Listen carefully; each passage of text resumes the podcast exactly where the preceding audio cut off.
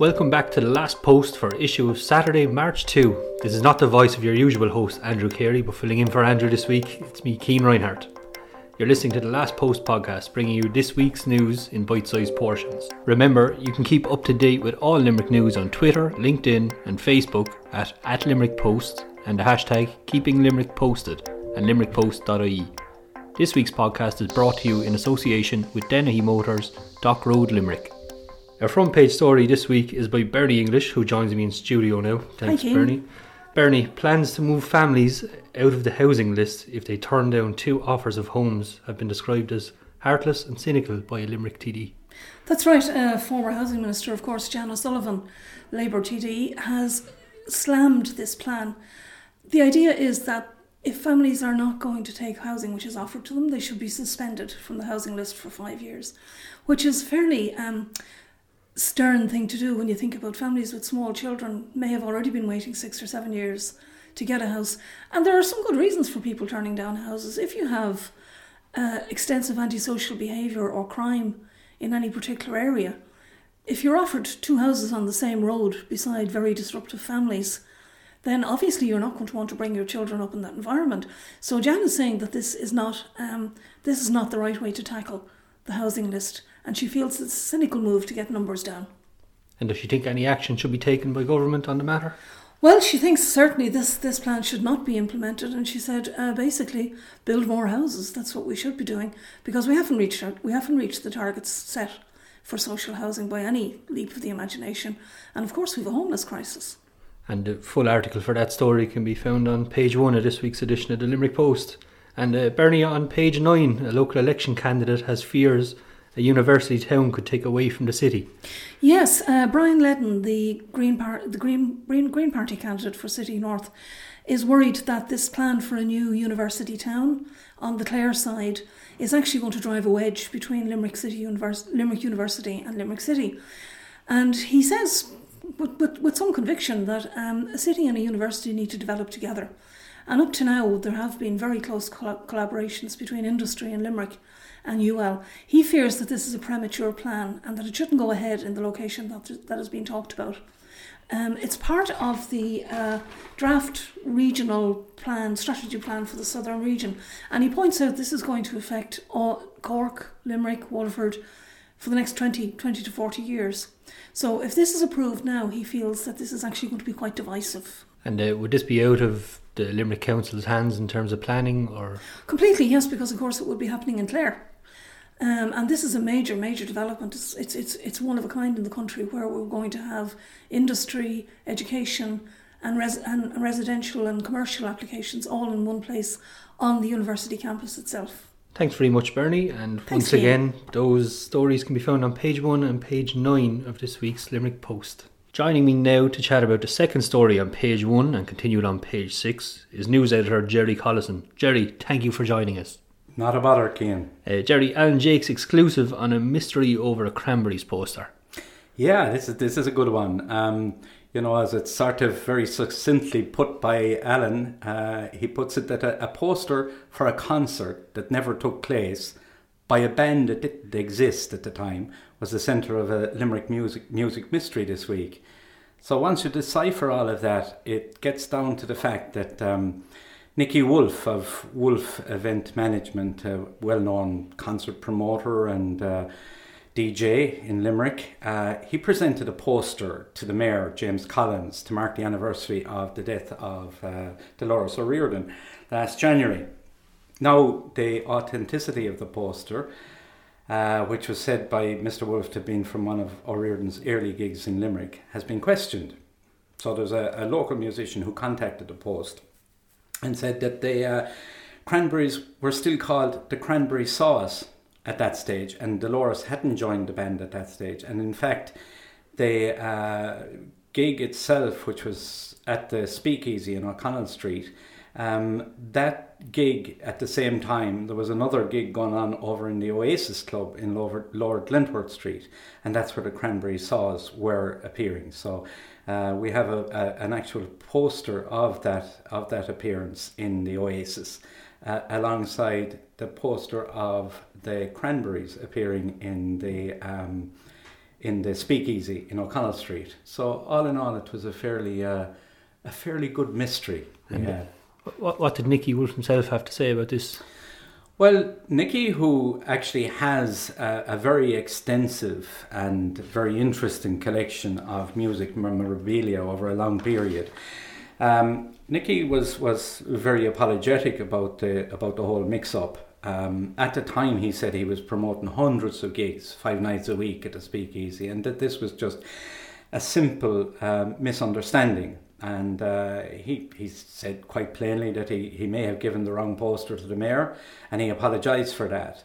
And he said he has the poster for the gig that took place in the speakeasy on that date and he'll replace the uh, poster he gave to the mayor with this particular poster, which will hang, I suppose, in a place of honour in the mayor's office. It's a one to keep an eye on, I suppose, Jerry. Oh, absolutely. You know, it's it's it's one of these ones that'll um, that'll just be there and excite an awful lot of people who may have been around in the music scene at that particular time. Going from one poster story to another with Alan Jakes, uh, the question of to poster or not to poster comes up on page 8 with a call for voluntary ban on election posters. Yeah, that's something that's been going along. It's been bubbling under for a good while and it's getting more precedence now, I suppose, with the fact that there's local elections coming up in May. So this happened uh, at, at a council meeting um, last week in County Hall and it was um, Councillor Michael Collins Fianna Fáil from uh, West Limerick had been looking for a voluntary ban on election posters. Now, he, he had been told, and the council had been told, that it's not within the council's power actually to be able to implement such a law, and that if there was going to be any sort of a restriction or anything like that, it would have to be voluntary in nature.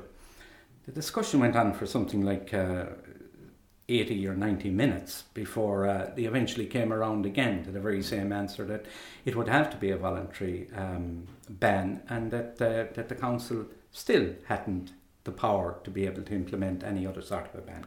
So what, what will be the next steps taken in this, would you say? Well, I would say, given the, given on what went on last Monday, it's uh, quite possible that, that the thing will go around again because we're talking about raising it at a full meeting of the council, which will mean instead of discussing it maybe for 90 minutes, they might be discussing it maybe for 180 minutes, and they'll still come to the same conclusion that the council just hasn't the power to impose such a ban. And again, there'll be a call for a voluntary ban, and that'll fall on some deaf ears because some of the councillors believe that the uh, posters fulfil a very, very good purpose, and particularly for first time candidates who, whose names and faces mightn't be that recognisable to the electorate. And that story, as well as all the others, can be found in this week's edition of the Limerick Post, as well as on limerickpost.ie. Thanks very much for joining me, Jerry. You're very welcome. Once again, this week's podcast is brought to you in association with Dennehy Motors, Dock Road, Limerick. And over to sport, where we're joined by John Keogh, journalist with Sporting Limerick. John, welcome to the show again. How are things going? Not too bad. You were expecting to see Andrew today. You don't look too happy to see my face here. I know, I know. I'm never, never happy to see Andrew's face either. so, uh, looking at the GAA, the Cork boys came out on top over the weekend in the hurling. They did, yeah, 221 to 121 win over Limerick. Limerick's first defeat in a competitive game since Munster Championship last summer to Clare. Interesting one we'll get onto in a few minutes about Clare. But yeah, it was a defeat. Um, John Kiely made eight changes from the team that had beaten Kilkenny and Kilkenny. Still a strong team. Michael O'Brien from Doon making his debut. Look, it's a defeat. It's the league. Whereas, as I've said over the last previous weeks, that Limerick want to win every game, I don't think they'll be losing too much sleep even though Cork dominated the game for a lot large periods, Limerick were still within a puck of a ball of getting a result from that game. So I mean, um, there's bigger challenges ahead for Limerick, I think. And how did the game compare to what I believe was the game of the century last season in the semi final? Yeah, was a close it, one again. It, it, it, ended up being a close close one. Limerick were nine points down at one stage. Cork got out, as Kieran Carey mentions in his column this week. Cork got out of the traps like a rocket. You know, they flew into a lead. Uh, Limerick were a bit lethargic you know, Cork obviously pinpointed the opening 20 or so minutes to give Limerick a real test. They did that. Limerick reacted to level.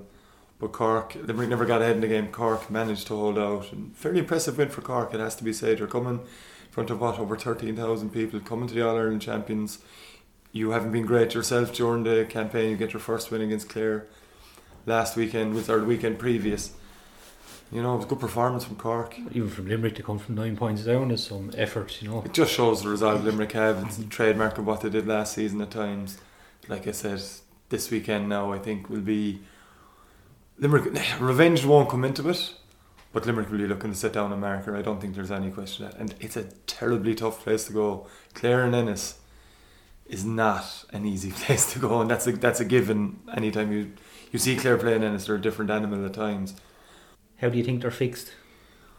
It's hard to know. It's hard, look, league, there's so many subplots within a Limerick Clare game in the first place. Take into it, it's the middle of National League.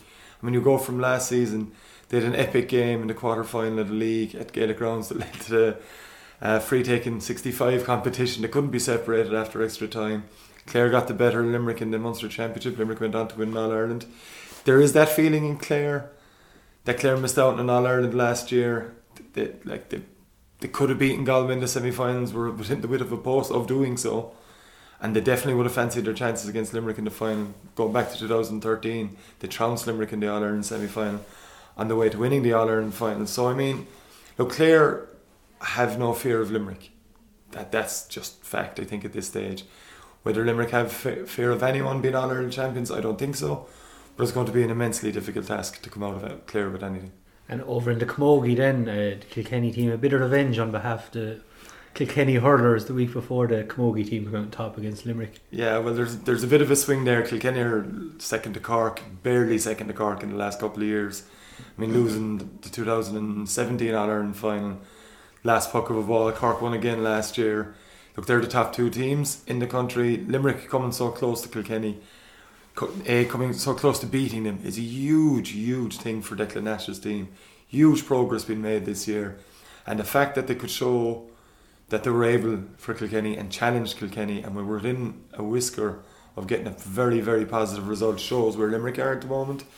Their league campaign has ended. They'd already clinched a league semi final place before that game. You could argue the shackles were off.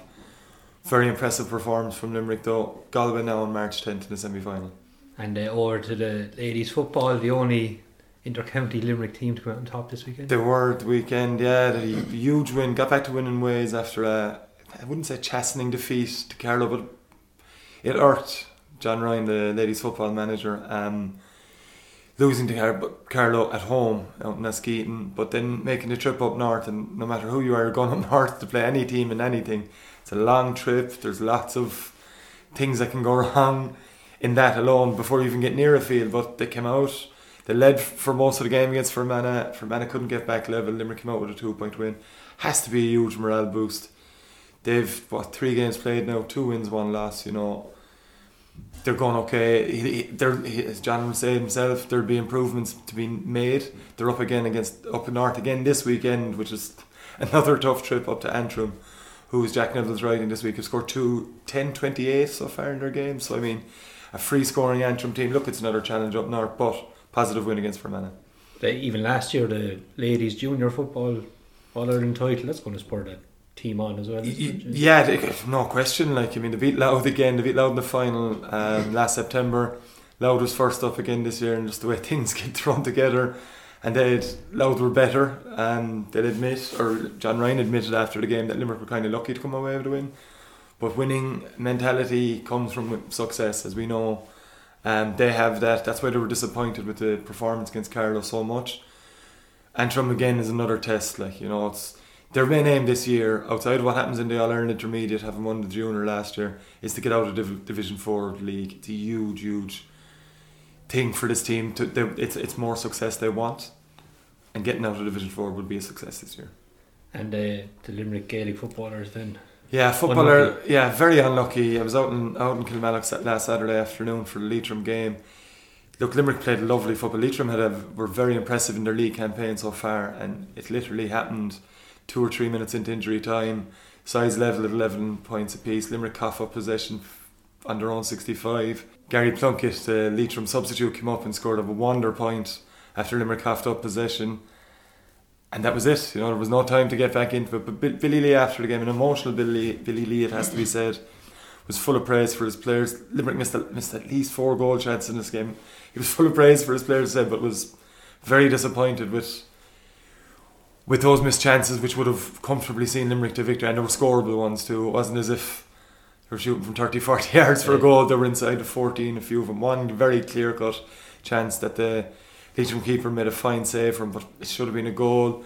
Immensely proud of his players' performance. He said after the game, arguably their best performance since he took charge, and he's in his third year over the team. So there's no question. Pa Ranahan, former Limerick uh, footballer, writing in his column in the Post this week with us, saying saying that there's no question there's progress being made, and that's a huge step from last year. And uh, over to the odd shaped ball. The oval shaped ball, yeah. AIL first up. Um, or will we go Six Nations? It's up to yours. There we go. We'll Six go, Nations. we'll go Six Nations. Ireland struggled to another defeat against Italy in the Six Nations, or not another defeat. Felt like a defeat. a great victory for Ireland. A bonus point win that remarkably, given their performances so far in this campaign, has them back in the championship. One point off England in second, three off Wales, who now look to be heading for a Grand Slam decider with Ireland in in later in March. Like so, I mean, look, it wasn't good against Italy again. Positives: Peter O'Mahony, no question. Dave Kilcoyne has had to wait a long time for a Six Nations start. Sean Cronin the same actually, but since his original one, Dave Kilcoyne, you know he always good with Munster. Never got a fair shake of the things. According to people down in Munster with Ireland and Joe Schmidt, he's got his chance this season. Jack McGrath's form, uh, due to injury and lack of form, Kilcoyne's gone in ahead of him. He's 100% taken his chance. Hugely positive performance from him in both the scrum and ball carrying. Keith Earls was also looking at Munster purely. Keith Earls had a super game. Peter O'Mahony did, but look, it wasn't pretty. There's no point saying otherwise. You know, there, there's something wrong. It's up to Joe Schmidt and his coaching team to fix it before France in what Sunday week, Saturday week. And uh, over to the AIL. Yeah, it's a shame. yeah, shame Andrew isn't here to talk about this. Probably why he took the few that, days off. That, could be a, a distinct possibility, or maybe it's a coincidence. Yeah, a defeat for Garryowen in their uh, bitter rivalry with Young Munsters at Greenfields last Friday. Look, it's a huge win for Young Munsters. You know, like 12 10, Garryowen was a tight, tough contest, as you'd expect it to be. Four Shane Airey penalties, seeing Munsters home. Um, big win. It could have been a bigger win in the sense that if Terranure hadn't pulled off a huge shock against Lansdowne the, following day on Saturday, it keeps five points between them. Munsters were hoping they'd have a bit more of a buffer. Um, it was a very strange weekend. Like Cork Con losing at home as well to to UCD was a huge shock. You know, they're only their second defeat of the campaign. Problem for Garryowen now is Dublin University have overtaken them in fourth, and Garryowen have dropped to fifth. They're on the same points, thirty-seven points. It's um, look, they need to get back to winning ways this weekend. You know, Against Cork Con this weekend. Exactly. So I mean, that's it, it's an old rivalry as well, Munster rivalry, and Con will be smarting from their defeat. Gary Owen will be smarting for their defeat from their defeat to Munsters. Look, that should be a cracker in Dooradoyle on Saturday afternoon. Shannon again, just briefly, another defeat for them, three in a row now for Tom Hayes' men. They're dropping down the table. They're not in major trouble yet, but a victory this weekend could really just stop that stop that uh, downward spiral. And now over to the Super Blues. A point on the board. Point on the board for Tommy Barrett's men against Longford on Friday. Look, it, it wasn't the greatest spectacle in the world, but healthy enough crowd, positive. There was no negatives in the markets field, so why else have we been able to say that? Yeah, it wasn't a great performance. Limerick, it was a very, very um, tricky swirling wind on Friday night. Limerick were playing. Longford had the advantage, but Limerick were playing into it in the first half. Died down in the second half. Limerick kept to the basics in the first half against them and defended properly, no messing around. So you know they, they couldn't get the ball down and play. Second half, early chance for Karl O'Sullivan. If, if they'd nicked that, it's one that Carl should have probably done better with. Um, he'll probably admit that himself. Big chance if they'd got that, it would have been a great start to the season. 1 0 victory. But positives, big crowd there, 814. You know, okay, it's not a huge, huge crowd, but look, it's a positive, and you have to look look at every positive you can with Limerick FC at the moment. Um, tough trip up to Bray now this weekend. Team they came up against last year. Right. Team to beat every time they come up against them last year, but you have a different Bray team this year.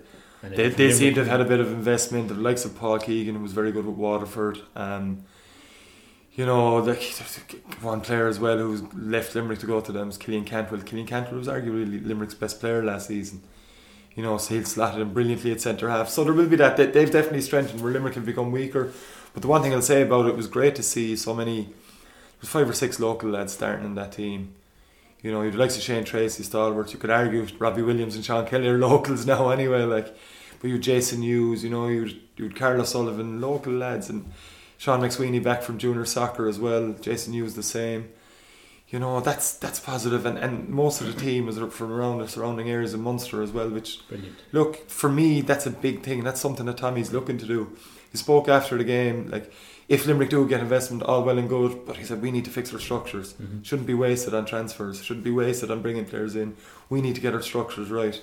Tommy, of course, was a very successful manager of the Limerick under 19 team before he took over the senior job, and he will want to bring more players through. He had to do it. He did blood them all very young last season because he had no other options. He had no other players. With the players he did have that did stay after the financial trouble, a lot of them got injured. You know, big. It, it's a it's a big weekend. Look, his, his aims. Look, and he, he believes Limerick can push for the playoffs. Top four spot that'll get. That's going to be if everything goes well. That's where Limerick can hope for. Well, John, it was a pleasure. Thanks. Thanks for joining us. Cheers. As always, our sports coverage is brought to you in conjunction with Sporting Limerick, where more sports news can be found beyond the paper over at limerickpost.ie. And again, this week's podcast is brought to you in association with Dennehy Motors, Dock Road, Limerick. Entertainment's editor Eric Fitzgerald is back with us again, and Andrew usually introduces you with some kind of superlative, so I'll say the electrifying Thanks, Eric Keith. Fitzgerald. I'll take that. I'll take electrifying. Good to see you. Eric, thanks for joining us again. We're back with a post punk podge and the techno hippies. That's it. Yeah, I suppose at this stage you'll probably think um, he's paying me to do this, but um, yeah, we're talking about him again. Uh, but you know, he is uh, he's he's a brilliant act, and he um, has a new EP coming out. So I mean, he's he's highly creative guy, and he tells it like it is. And once he reads something in the news and it pisses him off, he writes a song about it, and he's all about that. That um, he he wants to take the negative stories that he hears and just turn them into something positive. And they're super distinctive. You might see there's a photograph of him in this week's paper. So post punk podge, he wears literally an envelope over his head, a kind of rubber banded style, and oh, the entire band hide their identity. And um, I had a great chat with him, talking about the local scene, and he was. We've been talking like in the last few weeks about like the the, the, hip hop scene and the great tracks that are coming out of that. So we're looking at like uh, say real enthusiastic sound engineers, video makers, all involved in DIY, LK, unseen, and prescription. And these guys are cooperating with these artists like Post Punk Podge and his band, and they're they're making great music and they're making great videos at the moment. So, you know, he's he's something he's someone to watch out for. He's been making music for the last two years. You've, you've probably heard a few bits Yeah. of, of I think we played him here on the show, didn't we? we we Yeah. played him and I have a track uh, lined up. So Like, the so- new EP, the name, the people name might see of it. it. yeah. so the name of the the name of the EP is Post Millennium Tension. It's a five track EP they've come out with, and um, the when I was chatting to him actually a week ago, he was uh, th- so the first single to be lifted off it actually is called Full Time Mad Bastard. So just when I was talking to him a few weeks ago uh, on the phone, he said, "Right, they were just about to go out and make the video." And I said, "Well, what, what, what, what, what's the video going to be like, Podge?" And he was like, "Right, the, I'm going to get into the back of a transit van, have it driven around by one of my bandmates. I'm going to be sitting on an office chair, wheels on it, the whole lot, and we're going to film the song." Now the video is out. You can see it. We'll put it up on our website. You know, and uh, to say it's vertigo inducing is, is doesn't even doesn't even cover it. You know, but uh, and, and you can check that out on the on the website. And uh, another track on it is a track called uh, "Stab Cities Burning." Nobody really wants to hear the S word anymore. People cringe when they hear it. But you know this track by Podge, and we're going to play you a little piece of it. Um, it, it. As he says himself, it's a very positive song about what's going on in creative arts. He's taking something moment, you know. negative and putting a twist on it. Again, yeah, taking the negative stuff that maybe the, the bad image in the press and that turning it into a positive and uh, showing how, how positive things are in Limerick now with that the scene that's building. And I'll give him a little plug at the tail end of this, and that is that they will be playing in Pharmacia Saturday, April 6th. So it's a bit away. They're, in the meantime, they're, they're in Camden and touring around the country and playing festivals over the summer. Post Punk Podge and the Techno Hippies. And we have buy a clip of that track here. Stab Cities Burning. Here you go. Stab City's burning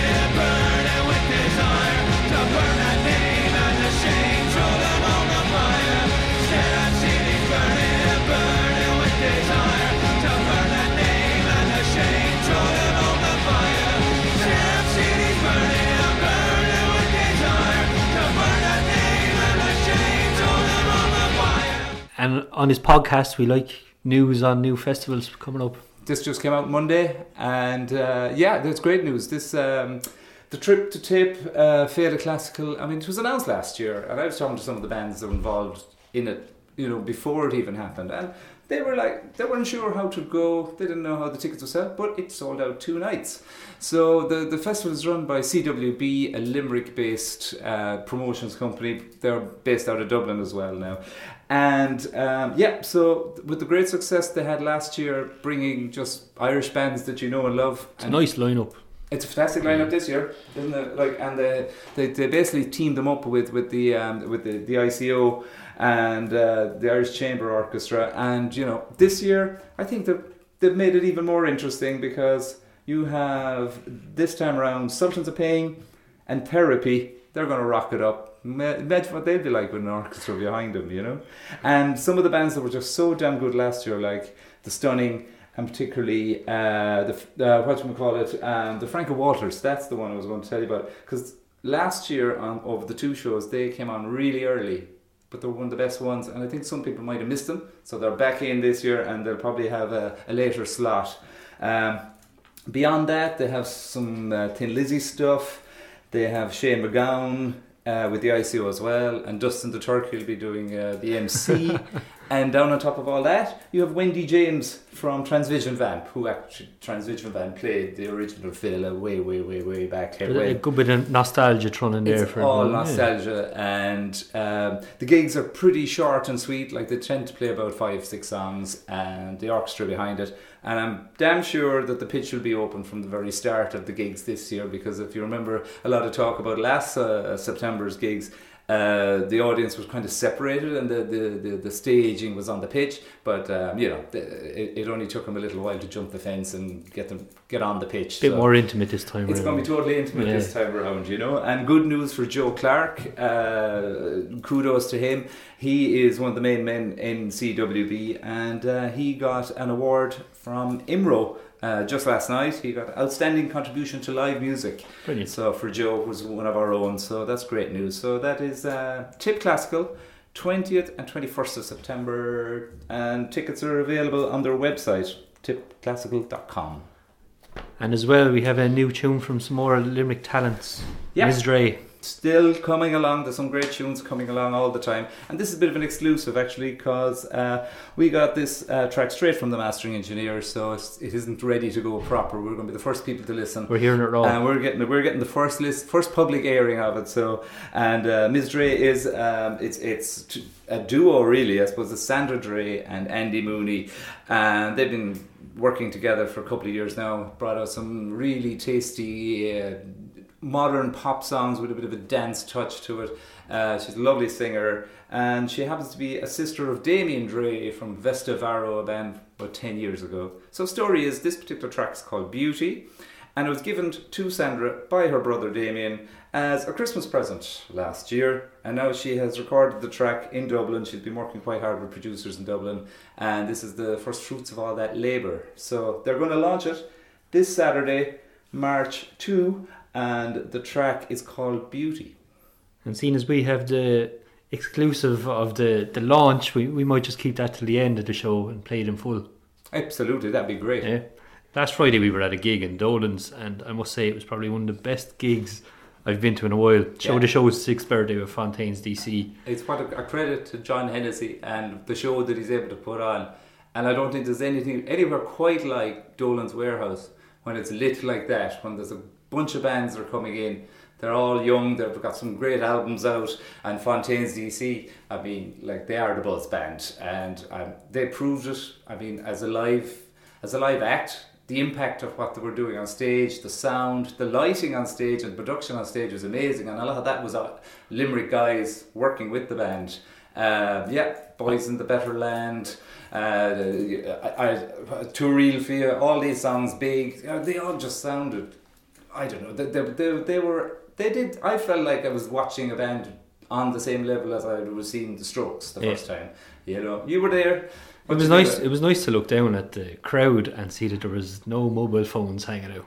People just enjoying the music, and Yeah. it's something you haven't seen for a while. I think they were rocking so much. I think there was, and the songs were short and snappy. You don't have time, Yeah. like you know. And probably a phone would be knocked out of your hand. But I know you had your camera with you, I which did is indeed, uh, the pro that you are, and uh, you got an amazing shot it's featured on your listings page there, and I'm very grateful for that. on the listings Eric. page, and it's it's amazing shot. Go go look at it. Uh, the band, while on stage, uh, the, the guitarist managed to get on, up on the speaker stack, get himself up on top of the bar. Uh, a spectacular moment for everybody that was in there. Uh, it's not an easy thing to do. The guitar was plugged in, and he had to walk over the. Like I was kind of fearing for him to be honest. But he- watching it, but you got an amazing shot because you happened to be right beside him when he was he kept this. us cool because he was chatting to some of the people standing up there watching the gig, which was a, Isn't that, A bit isn't that an indication of how well rehearsed they are? Exactly. They've been touring all Yeah. the way across Europe. They've been play- and uh, they have been a buzz band now for six, eight months, and they're obviously putting the work in. You know, and they're heading off on a US tour now. I think are The? US is next now, and the album is coming out on in April. I think about mid-April or so. Um, so you know, um, get ahead of the posse. Um, if you can order the uh, coloured vinyl version of it, I'm sure it'll be a treasure for many years to come. So hopefully, Dolan's will have loads more gigs like that because that one was absolutely. Check lit. out the listings on Eric's and near Eric's entertainment page. And uh, Eric, thanks very much for joining us. Thanks, Keane. See you again next week. Best of luck. We're here in association with Dennehy Motors, Dock Road, Limerick, and I'm now joined by Rose Rush, our arts editor. Rose, you were at a, a lovely show last night. I am keen, and thanks for leading in with it because uh, there's plenty of light and dark in the Limerick Post pages this week. You'll find out in a minute. This uh, show, Arms and the Man, George Bernard Shaw, um, torch players have thrown everything at it. I have a review up online, limerickpost.ie. Um, look it up, book a ticket. It's running into Saturday the 2nd, and you will laugh and you will rejoice. And going from a one theatre show to a musical, a sister act. Yeah, yeah, yeah. It's been a busy week just as soon as Limerick Literary Festival closed with Richard Ford in the presentation of the Kate O'Brien Award to novelist Sue Rainsford. Good luck to her. Last, sorry, Monday night in Souths Bar uh, was the media press launch for Sister Act, which is Limerick Musical Society's. Um, it's their spring 2019 show. It's going to run at University Concert Hall March 21st to 23rd. Huge cast uh, maybe up to 40, and their chairperson, Emma Moore, tells me the show is costing skywards of 40,000 euro. Wow. That's going to be some comedy to go and see. We're going by Brendan Gleeson's photos, the costumes look amazing, don't they? Brendan worked his ass out in Yeah. Souths and he took the cast out to, with Mayor James Collins, who officiated out to St. Joseph's Church to further get us in the get thee to a nunnery mode. And then there's a solo recital, an afternoon delight with Finghin Collins. Yeah, we have a busy weekend of live performance with music specifically this weekend. Moving from theatre, Finghin Collins is a guest of Friends of University Concert Hall next Sunday, March 3rd at 3 pm. Book your ticket at uch.ie. Friends of the Concert Hall. This is one of their uh, their great works in tying in artists and exceptional events under their own organisation. So, paying friends of the, the of the University Concert Hall, they're free into this. The rest of us, we it's going to cost us only ten or fifteen euro. And you mentioned the literary festival last weekend. There's another festival coming up this weekend. We the, are the musical. We're, we're, we're, we're one of the media things. sponsors, if not Yeah. sole media sponsor. This is uh, Limerick Choral Festival. It's been running for years and years, God, maybe two decades. Dr. Michael O'Brien is the overarching father of it now. He's the cantor and organist to St. John's Cathedral himself.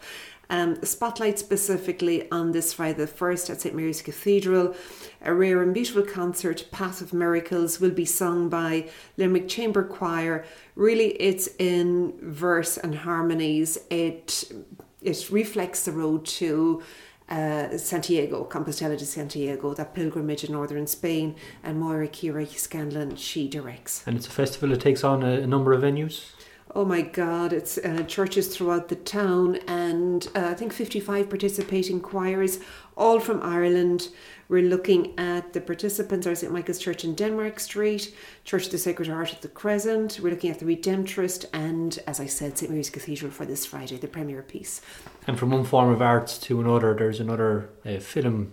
Okay, we've two gritty films. We look at Suicide, uh, Limerick Suicide Watch.